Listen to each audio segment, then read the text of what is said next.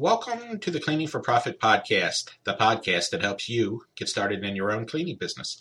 For more information on starting your own cleaning business, visit cleaningforprofit.com. Hi there, my name is Tom Watson, and I'm going to be walking you through this episode.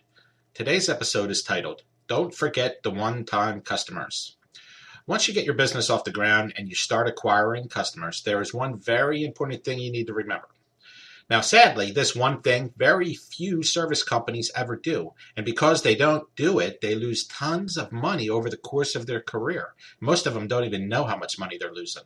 To get you to understand what I mean, I'm going to lay some groundwork. Let's say you have a customer and they refer you to a friend of theirs who needs some window washing done you go out to this person's house, you bid the job, let's say it's 600 bucks. They say yes, and then you go ahead with the job and you do it. Most folks would view this as a one time job. The money just landed in their lap and they're happy to take it. Hey, you know, it fell from the heavens. This means the vast majority of small businesses would go out and clean the windows, but never follow up with that customer after they're done.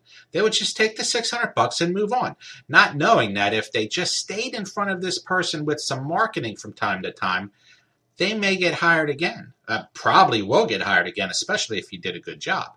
Now, perhaps the customer wants it done again in the fall or maybe the following spring. If you don't stay in touch with this person, you're never going to know, right? I mean, it just makes sense. You have to stay in front of them. You you don't know how often they get this done. Some people get it done sporadically. Some people will tell you they only do it sporadically, but they do it all the time. You can't assume everything that they're telling you is the truth. Your job is to get it do a good job, and then stay in front of them no matter what afterwards. You can't just assume that your big smile, good work, calming demeanor, and customer service skills will compel this customer to remember you six months or a year from now. Even if you did a great job, it's just not going to happen. People are busy. Contractors come and go in people's lives. If you want to get hired again, you need to stay in front of these people regularly. Even if you think you're never going to get hired again, stay in front of them regularly. This approach works on all types of what most people would consider one time jobs. It could be window cleaning, like the example we used, or maybe uh, it could be carpet cleaning, which is, you know, it really applies to me there, uh, tile and grout cleaning, or any other number of small specialty services you may offer. All these little services that you offer that you view as one time jobs, once you get the job, you do it. Treat these people like a lifelong customer. Depending upon how aggressive you want to be, you may want to send out a postcard or a flyer of some kind monthly or every other month. Some folks stretch it out a little bit and they send um, a piece of literature out quarterly, which is every three months.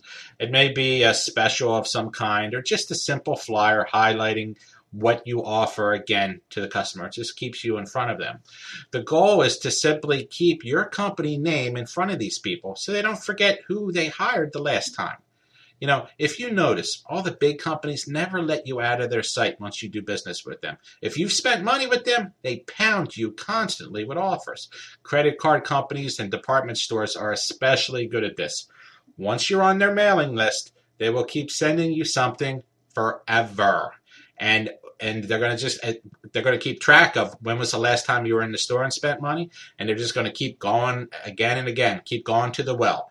And as soon as you spend some more money they're going to send some more offers out to you. It just never ends. And that's how it should be. That's how business works best for you as a business owner anyway.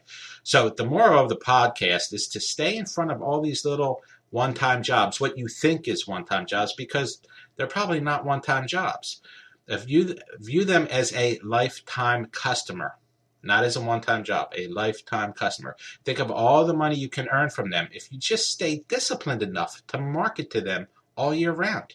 If you lack this discipline, rest assured that the customer will spend their money somewhere else because they're going to get the work done again in their lifetimes. It might as well be with you. So, uh, this wraps up our episode of Don't Forget the One Time Customers. I hope you found it interesting, and thanks again for listening. Be sure to check back next week for our next episode. For more information on how to start your own cleaning business, I encourage you, as always, to visit my blog over at cleaningforprofit.com. Just click on the blog section for my latest posts. Should you have any questions or comments about this episode, just visit the website and go to the Contact Me page. I look forward to hearing from those of you who touch base, and I'll talk to the rest of you next week. Thanks again for tuning in.